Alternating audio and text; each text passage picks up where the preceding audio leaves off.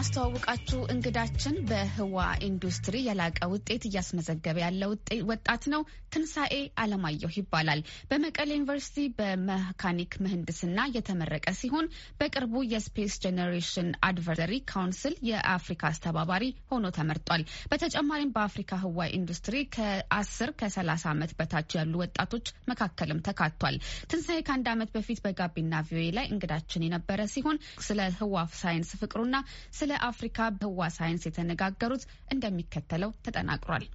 አንደኛው የስፔስን አፍሪካ የሚባል የሚዲያና ተቋም በየአመቱ ፈረንጆቹ ኮሌጅ አፍሰሲን ጀምሮ ያካሂደው በነበረ የቶፕ ቴን አንደር ሰርቲ ወይም ደግሞ እድሜያቸው ሰላሳ አመት የሆኑ ኤሮስፔስ ኢንጂነሪንግ ወይም በአጠቃላይ በአፍሪካን ስፔስ ኢንዱስትሪ ላይ አስተዋጽኦ እያበረከቱ ያሉ ሰው ካሰባቸው የአመቱ ምርጥ አስር ሰዎች ብሎ ከሚያካቱ ዝርዝር የሁለት ሺ ሀያ አንድ ዝርዝር የተካተቱት የመጀመሪያ ከዛ በተጨማሪ ደግሞ ያው ላለፉት ሁለት አመታት almost ሁለት አመታት ያህል በ Space Generation Advisory Council national point of contact ወይም ደግሞ በኢትዮጵያ ተጠሪ በመሆን እያገለገልኩ ነበረ። አሁን ቅርብ ጊዜ ደግሞ በተካሄደ ምርጫ ውድድር አሁን በአፍሪካ ደረጃ የ regional coordinator ሆኛለሁ ማለት ነው። የስድስተኛ ክፍል ተማሪ እያለ በህዋ ሳይንስ ፍቅር የተለከፈው ትንሣኤ አለማየሁ ገና በልጅነቱ ያነባቸው በነበሩት የታሪክ መጽሐፍቶች አማካኝነት የህዋ ሳይንስ ጥበብ ጋር እንደተዋወቀ ይናገራል። ትንሣኤ ከዚያን ጊዜ አንስቶ እስካሁን ድረስ ይሄ የህዋ ፍቅር ስሜቱ እየተከተለው ይገኛል።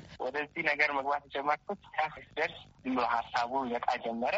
ያኔ ቋንቋውን ማወቅ ስላለብኝ እንግሊዝ መማር ጀመርኩኝ። ከዛ በኋላ ስምንተኛ ክፍል ስደርስ የኢትዮጵያ space science ተዋወቅኩኝ።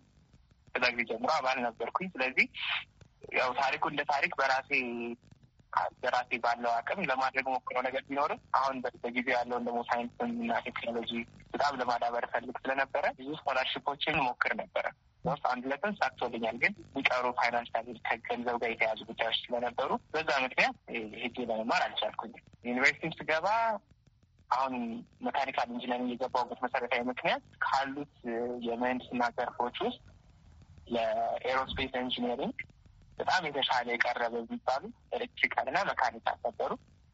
እኔ ደግሞ ራሴን ሳየው የተሻለ ቅርበትና አቅም ያለኝ መስሎ የተሰማኝ mechanical ምህንድስናው ላይ ስለሆነ ወደዛ ተቀላቀልኩኝ ማለት ነው። ፍላጎት በጣም ነበረኝ። አሁንም ድረስ ራሱ መቀሌ ዩኒቨርሲቲ አስተዳደሩ በጣም አዳዲስ ሀሳቦች ቀና ስለሆነ አሁንም አላቋረጥኩኝም። የተለያዩ ሙከራዎችን እያደረግን ነው።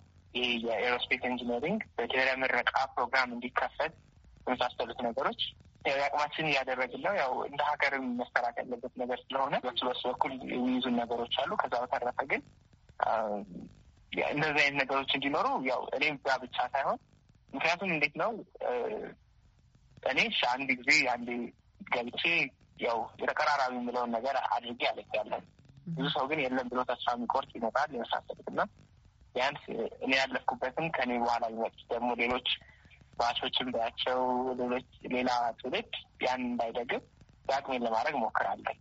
የአፍሪካ ችግር ሊቀረፍ የሚችለው በውጭ ኃይሎች ሳይሆን በአፍሪካውያን ብቻ ነው የሚለው ትንሣኤ አፍሪካውያን ወጣቶች በህዋ ሳይንሱ ዘርፍ እንዲሳተፉ ካስፈለገ የትምህርት ዘርፉን በተግባር መደገፍ እንዲሁም ደግሞ በተመሳሳይ ኢንዱስትሪውንም ማዳበር ላይ ትኩረት መደረግ እንዳለበት በመጠቆም ይሄ ደግሞ በስደት መልክ ከአፍሪካ የሚወጣውን የተማረ የሰው ኃይልም በመቀነሱ ረገድ ትልቅ ሚና እንዳለውም ይናገራል። ለምሳሌ የሚታወቁ ችግሮች ያሉትን ነገሮች አሉ። የትምህርት አሰጣጣችን መንገድ የመሳሰሉት ነገሮች አሉ። እነሱ ለምሳሌ አሁንም በዚህ በህዋው ዘርፍ ላይም እንተግብራቸው የምንል ከሆነ የተማረ የሰው ኃይል ይኖረናል፣ አምራች ሰው ኃይል ግን አይኖረን። መማሩን ተምረውታል፣ ነገር ግን ወደ ትግበራ መግባት በጣም የሚቸገር አይነት የሰው ኃይል ነው የምናመርተው ማለት ነው። አሁን በጊዜ ያለን የትምህርት አሰጣጥ አሁንም ብንተገብረው ከሆነ ሲጀመረ በቃ ችግራችን ያ ነው። ለምሳሌ መሰረታዊ ችግር። ከዛ ደግሞ ሲቀጥል አሁን ለምሳሌ በዲግሪ እናስመርቃለን ብሎ ለምሳሌ አንድ ኢትዮጵያ ዩኒቨርሲቲ ለምሳሌ ቢነሳ ያ ለምሳሌ በዲግሪ የሚመረቀው ተማሪ ወይም የምትመረቀዋ ተማሪ ቢያንስ ትምህርቷን ከማጠናቀቋ በፊት ኢንዱስትሪ ምን ይመስላል የሚለውን ሄዳ ማየት መቻል አለባት። ለማድረግ ደግሞ ኢንዱስትሪ ready ና available መሆኑ መቻል አለበት። የሚሰራ function የሚያደርግ ኢንዱስትሪ መኖር አለበት።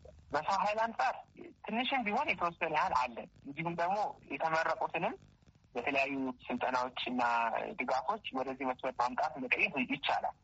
ይህን ለማለት ፈልጌ ነው። ትይዩ የሚሄዱ ነገሮች ናቸው እነዚህ ሁለቱ፣ ትምህርቱም ኢንዱስትሪውም አንድ ላይ መሄድ መቻል አለባቸው። ኢንዱስትሪው ብቻ መሄድ ከሆነ ኢንዱስትሪው እንደ እንደ መሰረተ ልማት ህንፃው ይኖራል። የሚሰሩበት ግን እስከዛሬ እንደነበረ ቻይናውያን ይላሉ ማለት ነው። ደግሞ ሌሎች የሀገራት ሰዎች ከዛ በተረፈ ደግሞ ትምህርቱ ብቻ ከሆነ ደግሞ ሰው ይማራል ወይ የማይገናኝ ዘርፍ መስራት ይጀምራል። ያው ብዙ ተማሪዎች ለምሳሌ ወጥተው ኮሚስቶ መስራት እንደጀመሩት አሊያም ደግሞ ወደ ውጭ ሀገር እየሄዱ በስደተኝነት የተመዘገቡ ሌሎች ሀገሮች ማገልገል ይጀምራሉ ስለማይተገበር ማለት ነው። ሁለቱም ነገሮች ትይዩ በሆነ መልኩ መሄድ መቻል አለበት። Ministry of Innovation እና ቴክኖሎጂ ከ Ministry of Science ና Education ጋር ቅርብ ጊዜውን ተፈራርመው ለምሳሌ አዲስ አበባ ሳይንስና ቴክኖሎጂ ዩኒቨርሲቲ ላይ የመገጣጠሚያ የመፋብሪኪያና ሞከሪያ አንድ ትልቅ facility ለመገንባት ለምሳሌ አስቧል። ለምሳሌ ይሄ እንደዚህ አይነት መሰረተ ልማት መሰራቱ ለምሳሌ ትልቅ ነገር ይረዳል ለተማሪውም ገብቶ ለምንሰራ ሰው ማለት ነው። ትንሣኤ ሲያጠቃልልም እንግዲህ ያው ያኛው እውቅና ነበረ፣ ይሄኛው ደግሞ ሹመት ነው። ሹመት እንደመሆኑ አንጻር እንደመሆኑ መጠን ብዙ ኃላፊነቶች ሄደ ያለው ማለት ነው። ስለዚህ ትልቅ ድል አይደለም ገና ስራዎችን ይፈልጋል። ግን ደግሞ አጋጣሚ እንደሚፈጠሩ ደግሞ ብዙ ስራዎችን አብረን እንሰራለን ብዬ ተስፋ አደርጋለሁ። ስለዚህ ያው ከዛ በተጨማሪ ምንድነው ትልቁ ደግሞ ተጨማሪ ቁልፍ ነገር የማስበው ምንድን በአጠቃላይ ለዓለሙ ህብረተሰብም በአፍሪካ ደረጃ የሚመጡ የነበሩ የተለያዩ እድሎች አሁን እኔ እዛ ቦታ ላይ ስለምነው በቅርበት ለሌላው የአፍሪካ ሀገራት እንደምናደርሰው እኔ ደግሞ ባሉኝ የመረቦች ባሉኝ በማውቃቸው ሰዎች በኩል የበለጠ መረጃው ተደራሽ ይሆናል ብዬ እምነት አለኝ። ከዛ በተጨማሪ ደግሞ አንድ ሰው እንግዲህ የኤስጂኤሲ በአህጉር ደረጃ አስተባባሪ ሲሆን ቀጥታ የኤስጂኤሲ ቦርድ አካል ነው የሚሆነው ማለት ነው። ስለዚህ ውሳኔዎች ላይ በጣም ትልቅ እጅ ይኖረኛል ማለት ነው እና በሚደረጉ ውሳኔዎች ላይ የአፍሪካ ወይም ደግሞ በኢትዮጵያ ውስጥ ያለው ሁኔታ ያማከለ ውሳኔዎች፣ አቋሞች፣ ሀሳቦች እንዲንሸራሸሩ ትልቅ እድል ይፈጥርልኛል ብዬ አስባለሁ። ስለዚህ ለአፍሪካም ለኢትዮጵያም ድምፅ ነው የሚሆነው ማለት ነው። ለአሜሪካ ድምፅ ዘገባ ኤደን ገረመው ከዋሽንግተን ዲሲ